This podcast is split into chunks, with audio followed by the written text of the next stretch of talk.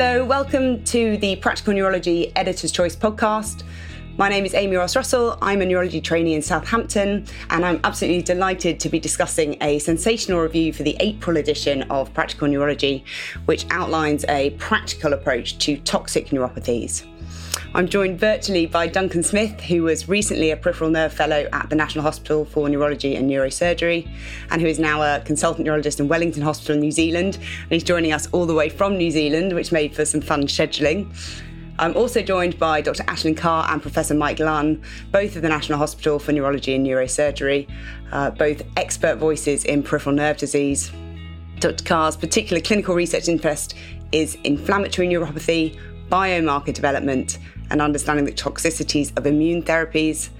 Professor Lunn's research interests cover a range of inflammatory neuropathies, and he's also an expert in neuropathies associated with hematological disorders and, and paraproteinemic neuropathies welcome to you all, and thank you very much for taking the time, especially at the extremes of the day.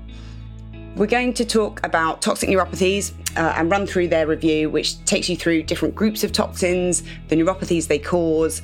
It's, as uh, we often say, it's got really excellent tables for reference. So uh, do download the paper, which you can get in the link just below the podcast. Have a look at those tables and, and keep those in a place for reference if you can.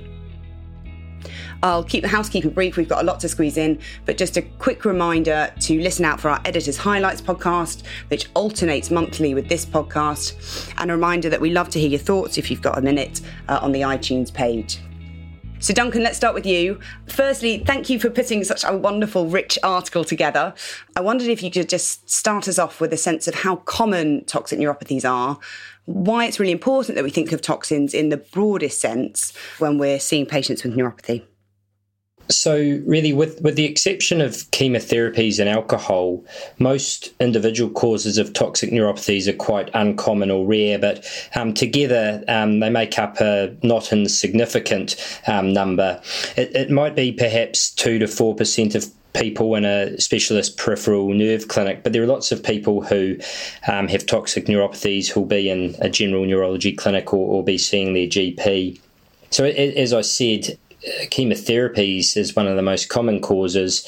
The neurotoxic chemotherapies are used for a lot of common cancers, and up to 30 to 40 percent of them will, will develop a neuropathy. Um, and then it's estimated that there's about 600,000 people uh, chronically dependent on alcohol in the UK, um, and so there's there's at risk potentially hundreds of thousands of people who may have a, a toxic neuropathy.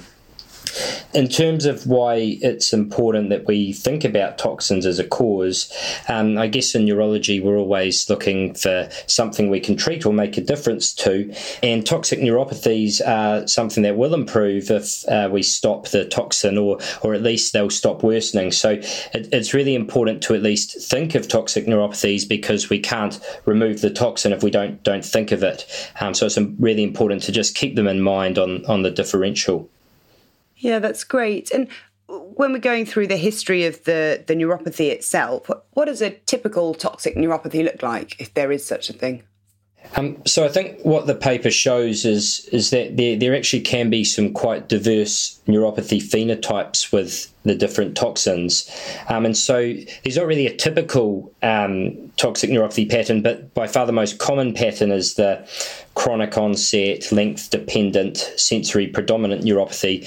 So in nerve conduction studies, you'd see a length dependent reduction in sensory more than motor amplitudes. But, you know, as I said, there are, there are a number of different phenotypes, and, and some neuropathies are, are sensory um, ganglionopathies, so may present with sensory ataxia, um, such such as the, the, the platinum agents.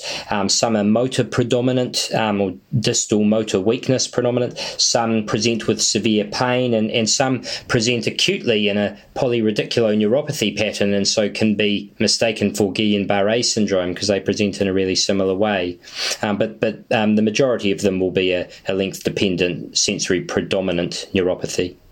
That's fantastic. Thank you.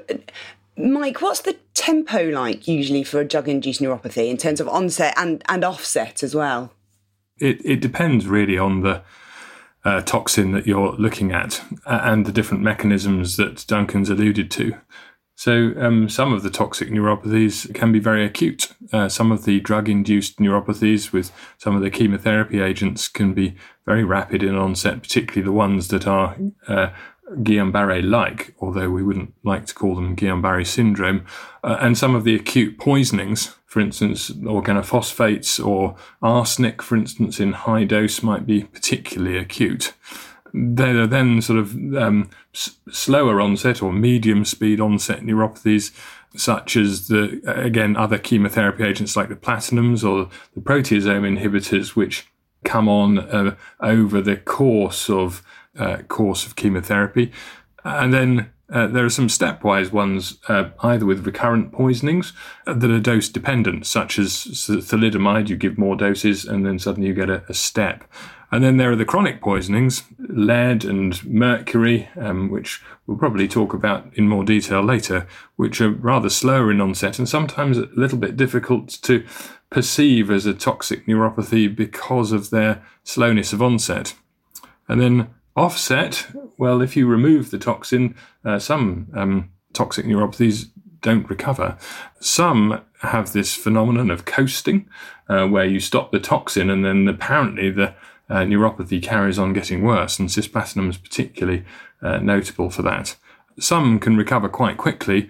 Uh, so, for instance, Velcade, um, if you stop the bortezomib and often give uh, steroids, um, then the neuropathy can reverse, at least if it's caught early. So, uh, again, a little bit like there isn't a typical toxic neuropathy, there's not necessarily a, a typical tempo.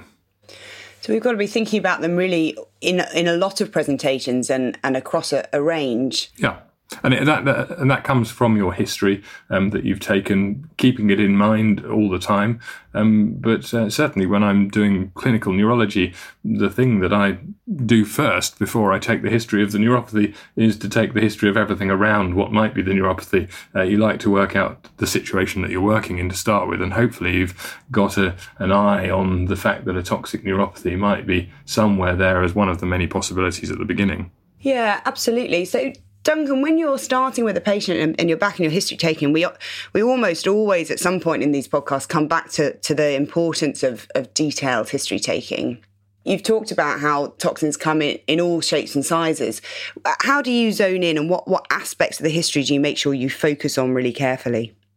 Yes, so so as Mike alluded to, you know, being very clear about the you know the other aspects of, of the history rather than the neuropathic symptoms um, is is important. So noting the the past medical history, medications, for example, at the outset, and but when when considering a, a toxic cause the most important thing is to be very, very clear about the, the timing of exposure and the onset time of um, neuropathy symptoms. So, obviously, the neuropathy has to start sometime after the toxin exposure. And so, if you're considering, for example, a drug exposure, if it's not entirely clear when you're seeing the patient, it may just require a bit more digging um, than usual. That might be review of, of old notes or a discussion with the GP about exactly when, when the drug was, was started and is this consistent with what's known about the um, particular medication. Really important um, in, in, addition to the standard aspects of the history though to ask about over the counter medications, um, so vitamin supplements, for example. Um, traditional medicines, you know, um, can occasionally, um, from some parts of the world, contain heavy metals. Uh, recreational drugs, uh, diet, um, and work history, because um, that may bring up some red flags for for toxin exposure. And then finally, I think with with toxins, you, you don't just get a neuropathy; you often get a whole toxidrome, and so systemic involvement is is quite common common, particularly with um, heavy metals, for example. And so it's important to ask about these. Um, so gastrointestinal symptoms, skin changes, rash. but They can also uh, involve other parts of the nervous system. So just thinking about other things, you know, if there's a if there's a tremor, if there's some cognitive um, impairment as well. Yeah, those are just things to to, to ask about um, because they they may suggest a, a toxic cause. Fantastic, thanks, Mike. You're saying you you sort of set the scene at the beginning. What's in your preamble to to get a sense of the person you're dealing with? Is there anything that that we've not yet mentioned? Uh, I don't think so. I mean, one of the important things, of course, is just looking at the patient. Um, uh, I always collect my patient from the waiting room. You get quite a lot of information from seeing what they're doing before you even call their name. Uh, walking them down the corridor uh, tells you lots about the sensory and motor function and ataxia and how well or unwell they look, what um, they might do for a job, and uh, what their sort of social exposures might be. Uh, and then actually, it would just be a really standard preamble. It's just being diligent at doing it. It's asking uh, about a past medical history, both sort of uh, recent and distant. Uh, it is asking about those things that Duncan talked about, not only asking about drugs, but there are things that people don't think are drugs, which might be traditional medicines, which might be over the counter supplements.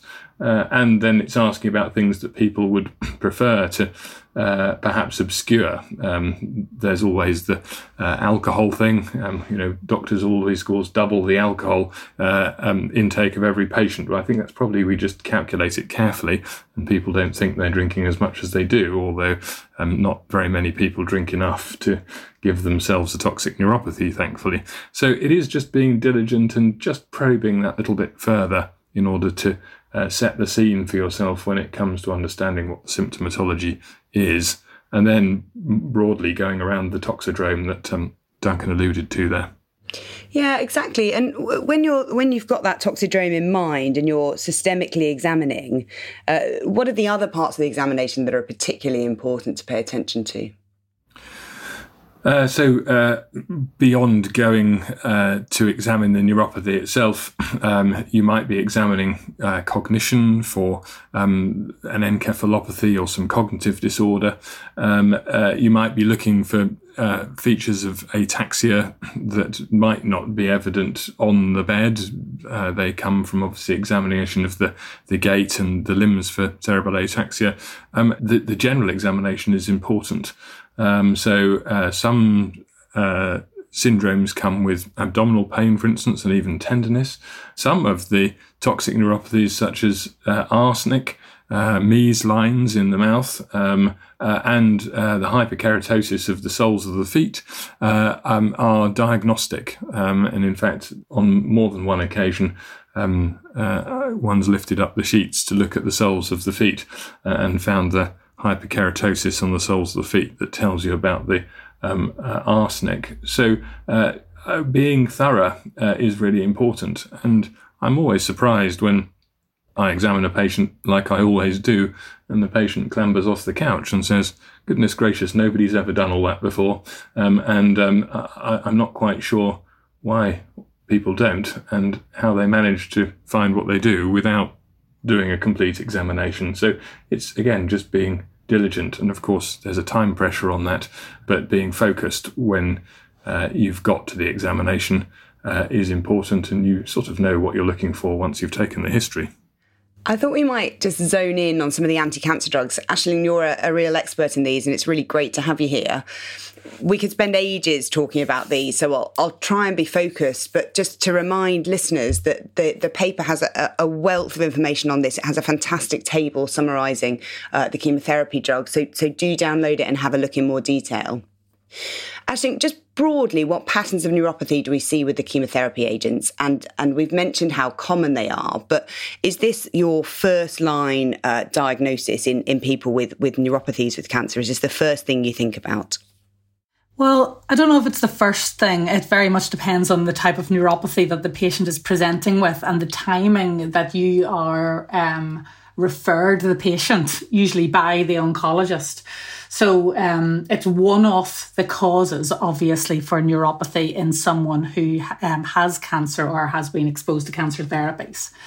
I suppose you could, to really simplify it even down beyond the, the table that Duncan really nicely put together for the paper, you can divide it into two main groups. You have the traditional chemotoxic cancer drugs, the platinum, um, the taxanes, the vinca alkaloids, and then you have the, um, a range of more recently developed um, cancer drugs, often which have an immune basis to the, the neuropathy. So some sort of immunogenic trigger that causes an inflammatory neuropathy pattern very often. So with the the platinum and the taxanes and the vinca they're all a dose dependent neuropathy um, presentation. So the the neuropathy often gets worse um, with a cumulative dose or uh, during the course of the cycles of chemotherapy. Now, there are obviously some um, exceptions to that, and you can get a, a channelopathic type short lived phenomenon for a week or so with some of the platinum compounds, you know, in and around the actual infusion date. But that tingly stuff and the, the tight throat and the tingly lips, that tends to settle sp- um, spontaneously after a couple of days or a week in the people who do experience it. The taxanes and the vinca alkaloids they affect um, predominantly axonal transport and the microtubule function. So you really do get that traditional length dependent tips of the toes with a symmetrical progression up to the knees. And then by the time the knees have a sensory symptoms, then the, the fingertips are involved. Mostly these are sensory phenomenon in the majority of people. You can get some motor deficits again in that length dependent pattern, but the sensory stuff is far and away predominant. And hopefully if the oncologists have picked up on the symptoms and they're really very astute when it comes to screening for these symptoms. There is an interruption in the chemotherapeutic regimen, either dropping the dose or stopping the cycles a wee bit earlier when these symptoms um, develop so that we can limit the nerve damage.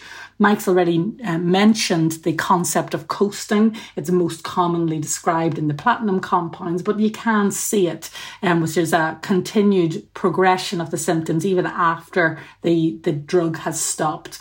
But these compounds do tend to result in some improvement or resolution of the symptoms with withdrawal of the the the, um, the drug that's causing the irritation or the dysfunction to the nerves. So they are the traditional chemotoxic neuropathies, and very often uh, as neurologists we get to see these patients, you know, quite far down the line, um, and it may, may even be about reassurance to the patient that the pattern of their neuropathy, the tempo of the neuropathy onset, and um, is is consistent with definitely a chemotoxic thing, and it's not something else horrible to worry about regarding the cancer um, itself. So it's it can be symptom management predominantly. Then you've got the other um, more recent drugs, and this does also include the proteasome inhibitors. It includes the BRAF and MEK inhibitors, and it includes the immune checkpoint drugs. So the the pattern of neuropathies seen in those drugs, which modify in some way how the immune system facilitates cancer um, attack, cancer regression they can they have a variety of presentations. Some, as mentioned before, can be an acute, subacute polyradiculoneuropathy, akin to the pattern we see in Guillain-Barré. Some can be a little bit more subacute or chronic and look essentially like a CIDP pattern with proximal and distal weakness and positive sensory phenomena. And some can be really quite patchy, like a vasculitic or mononeuritis multiplex, or even it has been described with bortezomib, um, a multifocal motor neuropathy type phenomenon. So um, those drugs, yes, you need to stop the agent, but also some sort of um, immunomodulatory therapy, usually steroids as the, the helpful fire blanket for all things immunogenic, can help with the resolution of those symptoms. That's fantastic. That's a, a, really wonderful overview. A couple of questions on the the more traditional ones. You, you mentioned in the paper some particular risk factors, um, anemia, low vitamin D in particular some of those are modifiable. Do, do, you recommend or do oncologists tend to try and optimize those beforehand? Do you put people on vitamin D or do you, do you try and boost their uh, hemoglobin if they're anemic? Most of those studies were performed by oncologists in oncology cohorts and, um, you know, have minimal uh, involvement of neurologists really or peripheral nerve doctors. And the, the benefit of those big studies is that they've got huge numbers um, in comparison to the rarity mm. of many of our neurological conditions. You can identify risk factors whenever you have much, much, much larger numbers. So yes, these are basic pre um, therapy screening um, to lists that they run through. They often use them as part of the the consent um, process to sort of identify or warn people of the potential risk of the symptoms. But they they do modify whenever they when they do they identify uh, um, something like a, a, a low vitamin D. So there's a lovely line that really struck me in a book I read relatively recently, Mortality by Christopher Hitchens. So Christopher Hitchens was a, a an Anglo-American um, journalist, wrote for the New Yorker, and he taught uh, Mortality is a relatively short book uh, that he, was published posthumously, and it describes his sort of last nine months of life from diagnosis of um, cancer to death, and he wasn't told in a lot of detail about the potential for a chemotoxic neuropathy. And he describes it as feeling like he's dying from the inside out. So I think that when we are consenting or screening for or considering potential risk for, of these sorts of complications with these drugs, telling the patient what to expect or even reassuring the patient after the event that this is something we understand and should settle down over time can really take away from the scariness and the, the horribleness of the experience of the symptoms. So even if we can't prevent it, be, being a, a confident diagnostician and communicating these things appropriately is very helpful to the patient and what they're experiencing. Mm. And our input as neurologists then is is very valuable, isn't it? Because it, it must be a very difficult decision and, and quite an individualized decision that that treatment versus toxicity. Yes, and um, with all of these cancer drugs and the potential risk of um, a rare complication, because the neurological complications of, for example, the checkpoint inhibitors and the, the BRAF inhibitors are very, very, very low. So, a checkpoint inhibitor monotherapy has a risk of a neurological toxicity in about 1 to 3 or 4%, or about 10% when the two drugs are used together, the CTLA1s and the PD1s. However, you balance those risks against the um, the impact of immune therapy on cancer prognosis. So, in the metastatic melanomas, where the median survival 10 years ago was eight months, these people with dual therapy immune treatment are 50% are surviving at five and 10 years. So, it's a, you're essentially giving somebody a, percent, a possible cure and balancing that against the 1 to 2% risk of a neurological complication.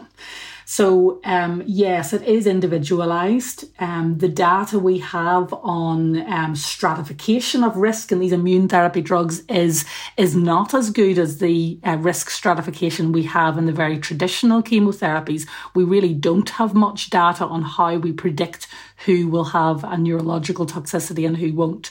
But um, we do know the impact on the cancer, and the impact on the cancer is um, revolutionary and, and so impressive that taking into account these small risks and thinking about how potentially modifiable they are if they do occur with stopping the drug, holding the drug, using steroids or other immunosuppression medications is some is a risk that many patients and many clinicians and oncologists are willing to balance off. Yeah, yeah, absolutely. We've had some some really interesting local discussion about it recently with a couple of very very challenging uh, neuromuscular cases. Let's just talk briefly about sort of managing those. You've mentioned high dose steroids as your treatment of choice, and you you say that in the paper very clearly.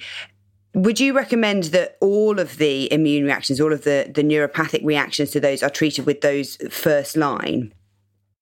So I think that there are there are lots of um, guidelines for oncologists floating around, and all the oncologists will reach for steroids first. So it would be very uncommon unless you're a named neurologist to reach for in these scenarios that they wouldn't be on steroids, to be absolutely honest. So steroids are first line. And I think that's a perfectly sensible thing. As I said, the fire blanket, switch everything off as quickly as possible.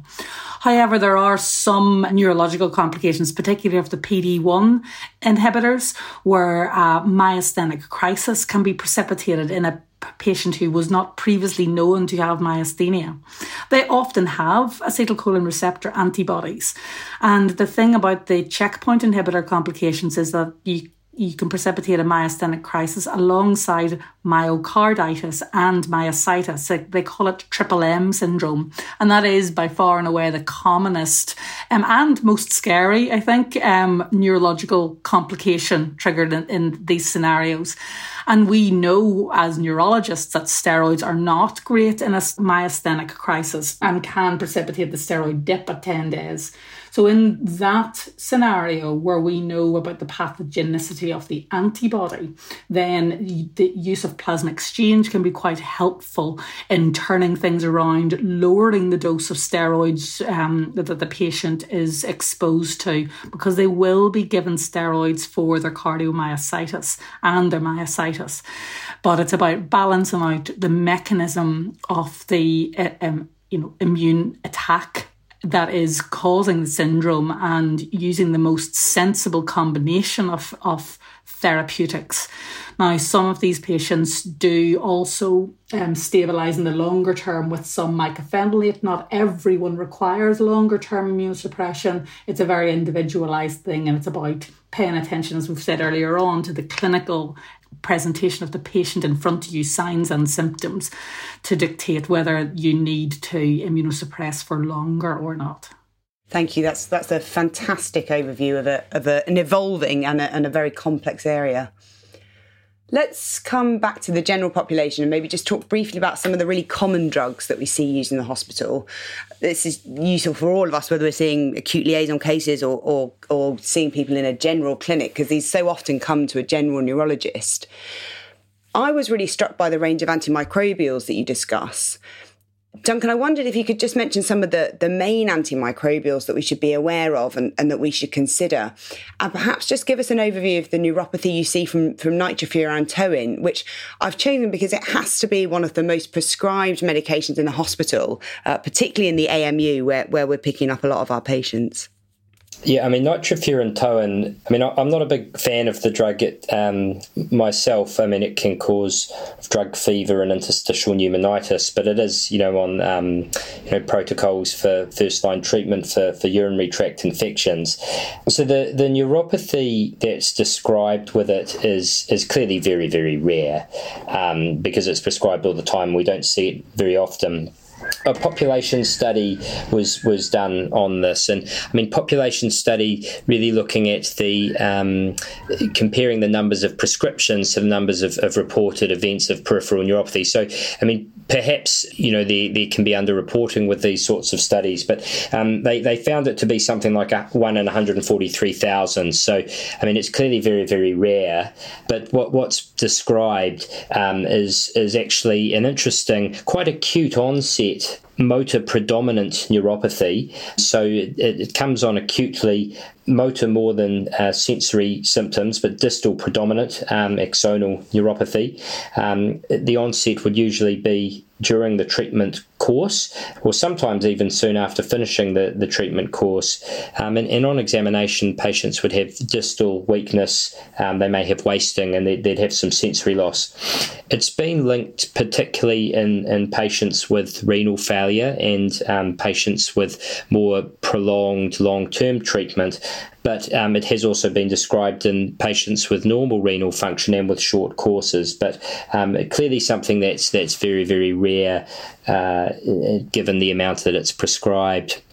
I mean, some of the other um, antimicrobials, I mean, there's linezolid, which um, it tends to be with prolonged courses. Um, it, it's a, a painful, um, predominantly sensory uh, neuropathy. And metronidazole, I think the neuropathy with, with that, that was also a, a painful uh, sensory predominant neuropathy, but that, that used to occur more when um, people were prescribed longer courses of metronidazole. It used to be prescribed quite a lot for inflammatory bowel disease, but now with some of the better, newer treatments for inflammatory bowel disease, it would be very uncommon um, for patients to be prescribed um, that for, for more than a couple of weeks at a time. Um, and so this has mainly been um, described with courses of, of four weeks or more.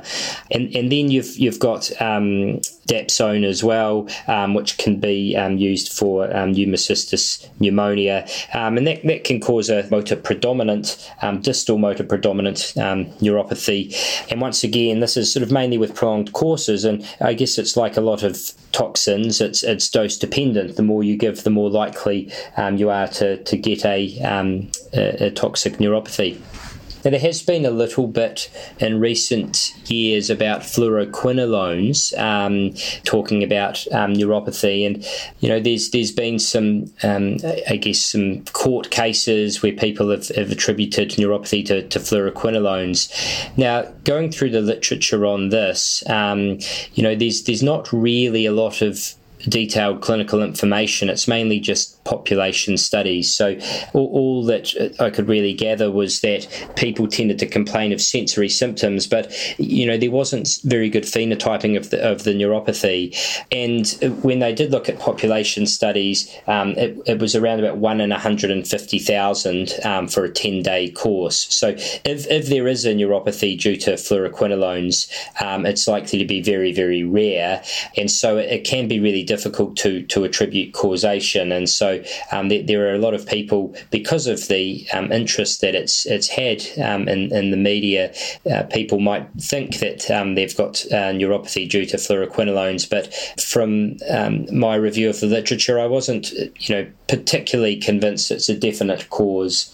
Um, and then there's the the anti-tuberculous drugs which are antimicrobial. Isoniazid um, can cause a neuropathy, but this is this is um, essentially due to an activation of um, vitamin B6, um, and so um, pe- people are now given vitamin B6 routinely, and so this is is um, not not generally seen You've got um, in the past there were antiretroviral drugs for HIV, but they've now been the ones that cause neuropathy have now been superseded by newer drugs that don't cause neuropathy. And so, um, in, in, patients with HIV, they develop a neuropathy, it's it's now very unlikely if they're in a um, you know in a, in a, modern health system um, that uh, their neuropathy is going to be due to their their treatment. It's much more likely to be due to the HIV itself. That's a fantastic overview. Thank you. So that's a bit about commonly prescribed drugs, and we talked about relatively essential drugs. What about the, the non prescribed or the self prescribed toxins? So drugs of abuse or perhaps accidental or, or deliberate over uh, consumption? Mike, we've we've talked about alcohol, and and you you've had a lovely discussion in the paper of how sort of multifactorial that can be. What are the commonest uh, other neuropathies that you see with drugs of abuse, and are there any new agents that we should be aware of that are that are starting to appear with problems?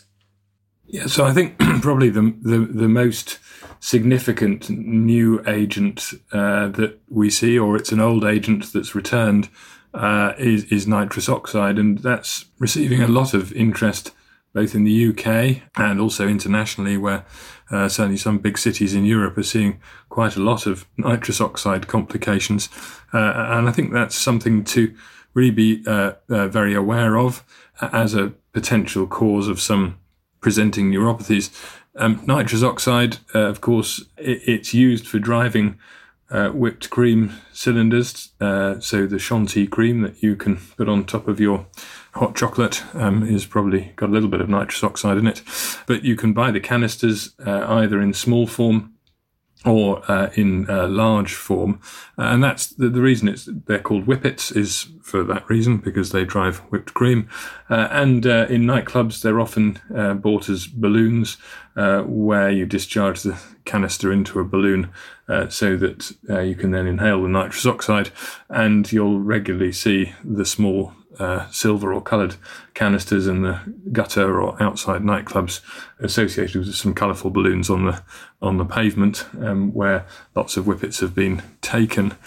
Uh, nitrous oxide is an interesting, very simple gas, but its problem is that it, it irreversibly oxidizes vitamin B12 uh, and uh, turns it entirely inactive and therefore you have to resupplement your vitamin B12 to uh, make your active vitamin B12 replete again.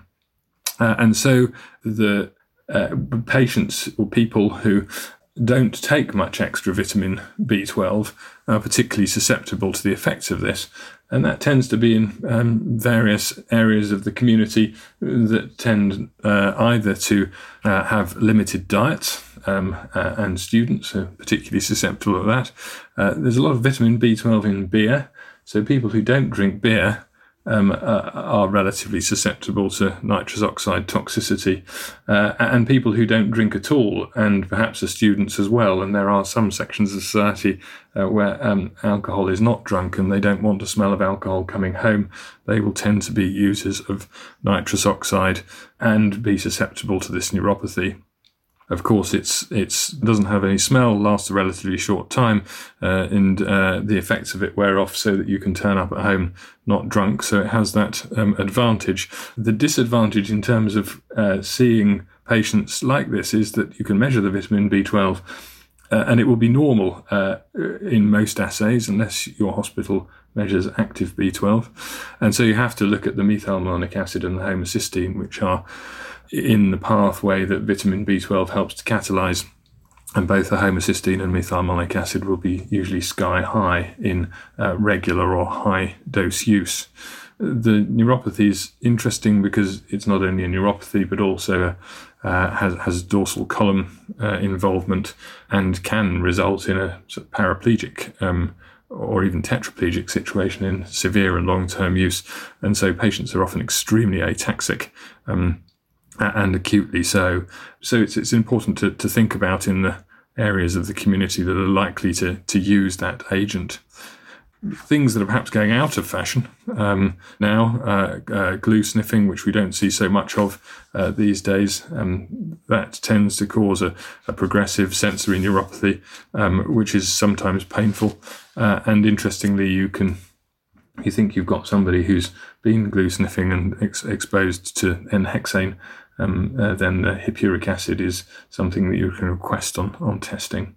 And then perhaps the other drug of misuse, abuse, uh, cocaine, which can be associated with a, a, a, multiple mononeuropathy or vasculitis, not actually necessarily due to the cocaine, but usually due to whatever the cocaine is cut with.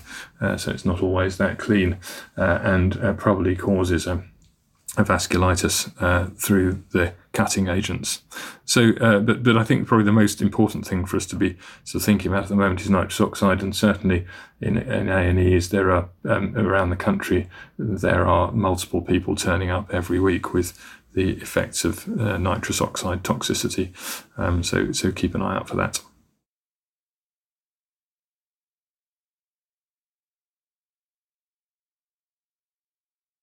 Yeah, thank you. That's really, really helpful.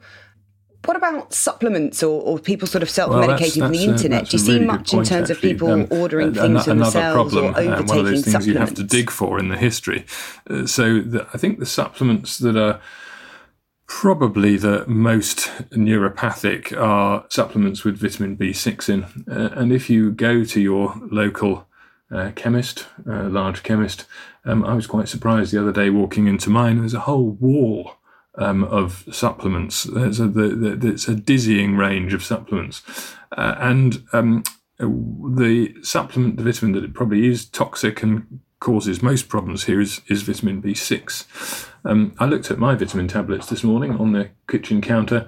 Uh, they contain two milligrams of uh, vitamin B6, which is just about the recommended daily allowance. But if you go to your uh, local large chemist, you'll find some supplements um, where there will be 50 or 100 milligrams of vitamin B6 uh, as the content of those supplements. Uh, and there uh, on the label it says, um, uh, you know, super boost or, um, uh, you know, super strength. And uh, so they're advertised as super duper. and so um, yeah, people buy them. I think as well, having talked to many people with vitamin B6 uh, toxicity, there is certainly one or more particular sets of vitamins uh, in the in the UK where, despite what it says on the label, there's even more vitamin B6 in there than we'd like to think. And of course, vitamins aren't regulated in the same way uh, as medicines. How much vitamin B6 is toxic is really difficult to know because the literature is poor in this area. Certainly, there is a um, vitamin B6 deficiency, uh, and that's well described um, from um, uh, prison of war camps in the Second World War, etc. We don't see much vitamin B6 uh, deficiency these days. Vitamin B6 toxicity uh, probably occurs with very high level supplementation of the sort that occurs in these super strength vitamin compounds. And when you measure the vitamin B6, you might find levels that are five or ten times the upper limit of normal. And those toxicities tend to cause um, a sensory ganglionopathy phenotype uh, with uh, unsteadiness and ataxia, uh, as well as sometimes some painful sensory symptoms. And the damage is at the um, uh, dorsal root ganglion. Uh, and so, therefore, even when you stop those uh, toxins, there's only partial, if any, improvement in the neuropathy. Um, so, it's something to be aware of uh, because you have to hunt for it in the history because people think that they're doing themselves lots of good. Um, in terms of other herbal remedies, I think it's it's very difficult uh, to sort of identify individual things that cause neuropathy. But some of the more traditional medicines are very problematic, particularly when they are um, sought from uh, other countries, which of course is very easy to do. Uh, so many Ayurvedic medicines um, contain or are contaminated with uh, heavy metals, and that's probably where I have seen more of uh, the heavy metal toxicities. Um, lead is uh, not infrequently in some of those Ayurvedic medicines, uh, and lead's toxicity is a, a, an interesting um, motor neuropathy uh, tends to be rather upper limb predominant, painful, insidious in onset, presenting with wrist, wrist and finger drop. Um, uh, and because the Ayurveda is perhaps more used by uh, ethnic communities, often occurs in uh, people of uh, ethnic background.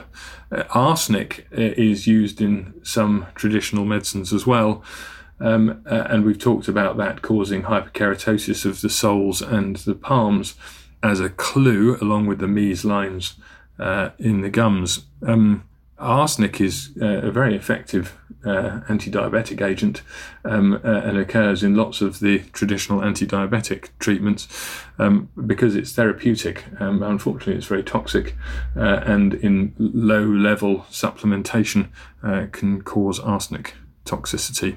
Uh, but of course, there are other reasons for uh, heavy metal toxicities that we occasionally see as well that are uh, not deliberately supplemented.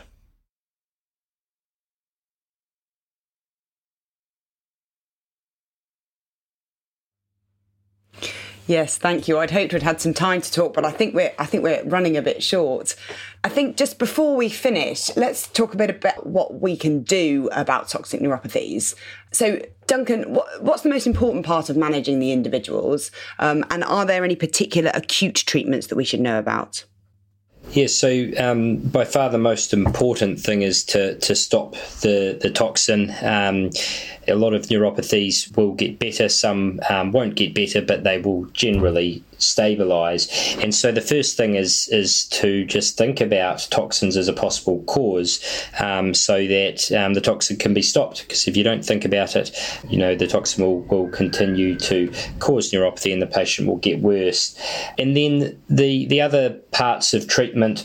So some toxic neuropathies have specific treatments associated with them, um, not all of them. So, for example, we've talked about the immune related toxic neuropathies like um, checkpoint inhibitors, but also um, some of the, the drugs like TNF alpha inhibitors can cause um, immune related neuropathies and they may respond to immunomodulatory treatment. We've talked a bit about um, heavy metal toxicity and um, some times um, chelation therapy is recommended for, for heavy metal um, toxicity, um, which which may be helpful. Um, and then then there's um, some neuropathies that require supplementation of, of vitamins. So um, of course nitrous oxide, which we've talked a lot about with B12 replacement, and uh, duodopa, which is the the levodopa carbidopa intestinal gel that causes a a B6 or a pyridoxine deficiency neuropathy, and so that that would be treated with with vitamin hormone replacement. So, so some have specific treatments. And then just finally, managing complications of neuropathy, um, particularly if the neuropathy doesn't get better. So um, that may be management of neuropathic pain um, with, with drugs like tricyclics or uh, duloxetine. Um, and if they've got um, significant walking difficulty, um, physiotherapy or orthotics. so those would be the main sort of parts of, of managing them. That's fantastic. Thank you. Aisling, what's the prognosis on a longer term outcome? what can you say to people about getting better? As I've said many times, these are these toxic neuropathies are very much time related to exposure to the drug. So if we remove the, the toxic element, then there is potential for recovery. But something that I say um, all, to almost every patient with every sort of neuropathy that they that they present with, if it's a every sort of sort of acquired neuropathy, is that your regenerative capacity is very much dependent on what else is going on in your body. So your ability to repair, regrow, get better is age dependent. Younger people are more likely to be able to repair nerve than older people. Um, very often, if we hit the sort of 70s and 80s age group, if we aim to stop progression, that is the target, and then symptom manage, like Duncan has just um, uh, alluded to. But uh, in the younger people, where there is potential for nerve regeneration, regrowth, repair, it's about optimizing the environment in which the, the nerve is re- regrowing. So checking things like their people's blood sugar, making sure any diabetes is as well controlled as possible, facilitates um, nerve improvement, making sure all of the um, the many vitamins that we've mentioned today are within normal limits making sure that there, there are no other toxic elements, such as excessive alcohol, that maybe seemed like a, a secondary element whenever you were going looking for the the main toxin that has caused the damage. But just optimizing the patient's um, metabolic milieu, if you like, to facilitate recovery after removal of the primary toxin. Thank you. That's a, a, really fantastic summary to, to finish on. And that's been a wonderful journey through toxic neuropathies. Thank you all so much for your time and your expertise, especially with time zone challenges. There's plenty more in the article that we haven't been able to cover. So, so people who are listening, please do download the PDF. It's freely available online, um, and take a look through the finer details. Get hold of those those excellent tables for reference for future cases. That's all we've got time for today. Thank you to everyone for listening, uh, and thank you again to our brilliant neuropathy team Dr. Duncan Smyth, Dr. Aisling Carr, and Professor Mike Lunn. Thank you.